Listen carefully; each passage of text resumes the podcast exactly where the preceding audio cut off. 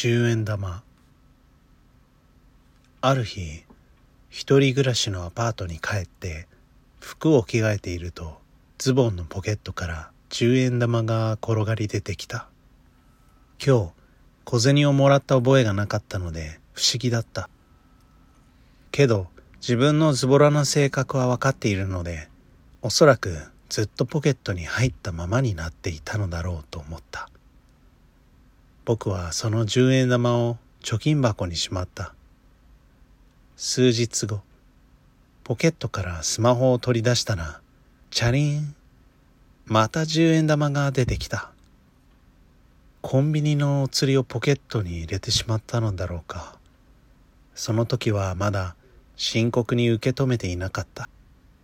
けどそれから1ヶ月間に5回以上もポケットから10円玉が出てきたので、さすがにおかしいぞと僕も思い始めた。何度も奇妙な現象が続くうち、僕はあることに気がついた。どの10円も昭和47年のもので、傷の具合などが全て一致していたのだ。全く同じ10円玉がいつの間にか僕のズボンのポケットに紛れ込んでいたというわけだ。気味が悪いとしか言いようがない。使ってしまおう。そう思い、僕は飲みたくもない炭酸飲料を無理やり自動販売機で買った。これでもう大丈夫だろうと思った翌日の朝、布団から起き上がると、チャリーン。寝巻きとして着ていたジャージのポケットから十円玉が転がり出てきた。背筋が寒くなった。まるで十円玉に取りつかれたみたいだった。悩んだ僕は、霊感があるという大学の知り合いの女の子に十円玉を見てもらった。これ、きっと、こっくりさんで使われた十円だと思う。ちゃんと帰ってもらわなかったから、まだ呼び出した霊が残ってる。え？なんで僕のところに戻るの？うーん、たまたま悪い10円玉を手に入れちゃったってことじゃないかな。昔、こっくりさんやったことある？ない。じゃあ偶然だと思うよ。どうすれば手放せるの？ちゃんとした手順で呼び出した例に帰ってもらえばいいんだと思うけど、ちゃんとした手順ってもしかして。こうして僕はこっくりさんをすることになってしまった場所は講義が終わった大学の教室白い紙に鳥居と「はい」「いいえ」の選択肢50音のひらがなを書いて10円玉をセットした僕と霊感がある女の子の二人で10円玉に指を置くこっくりさんこっくりさんどうぞおいでください。おいでになられたら、はい、えお進みください。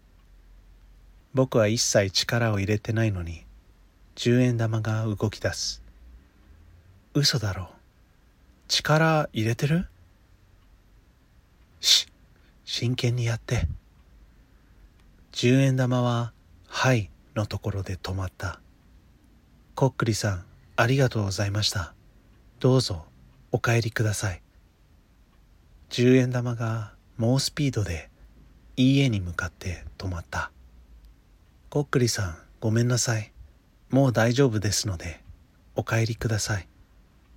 10円玉が勢いよく何度も何度も家のあたりをぐるぐると回る。怒ってるどうすればいいの？僕はパニックになって聞いた。聞いてみるしかないよ。こっくりさん、どうすれば帰っていただけますか？十円玉が動き出す。ひらがなのし、続けて、うん。その次は、で、死んで。僕は泣きそうになった。なんで僕なんだよ。僕が何をしたって言うんだ。僕の叫び声に応じるように十円玉が動き出す。よ、ん、だ。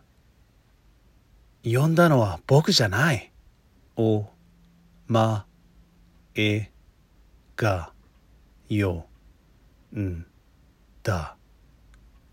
僕が、いつその瞬間、ある記憶が脳内でフラッシュバックした。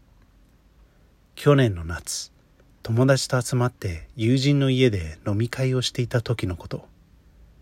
誰かが夏だからネットの怖い話を声に出して読み上げ始めた。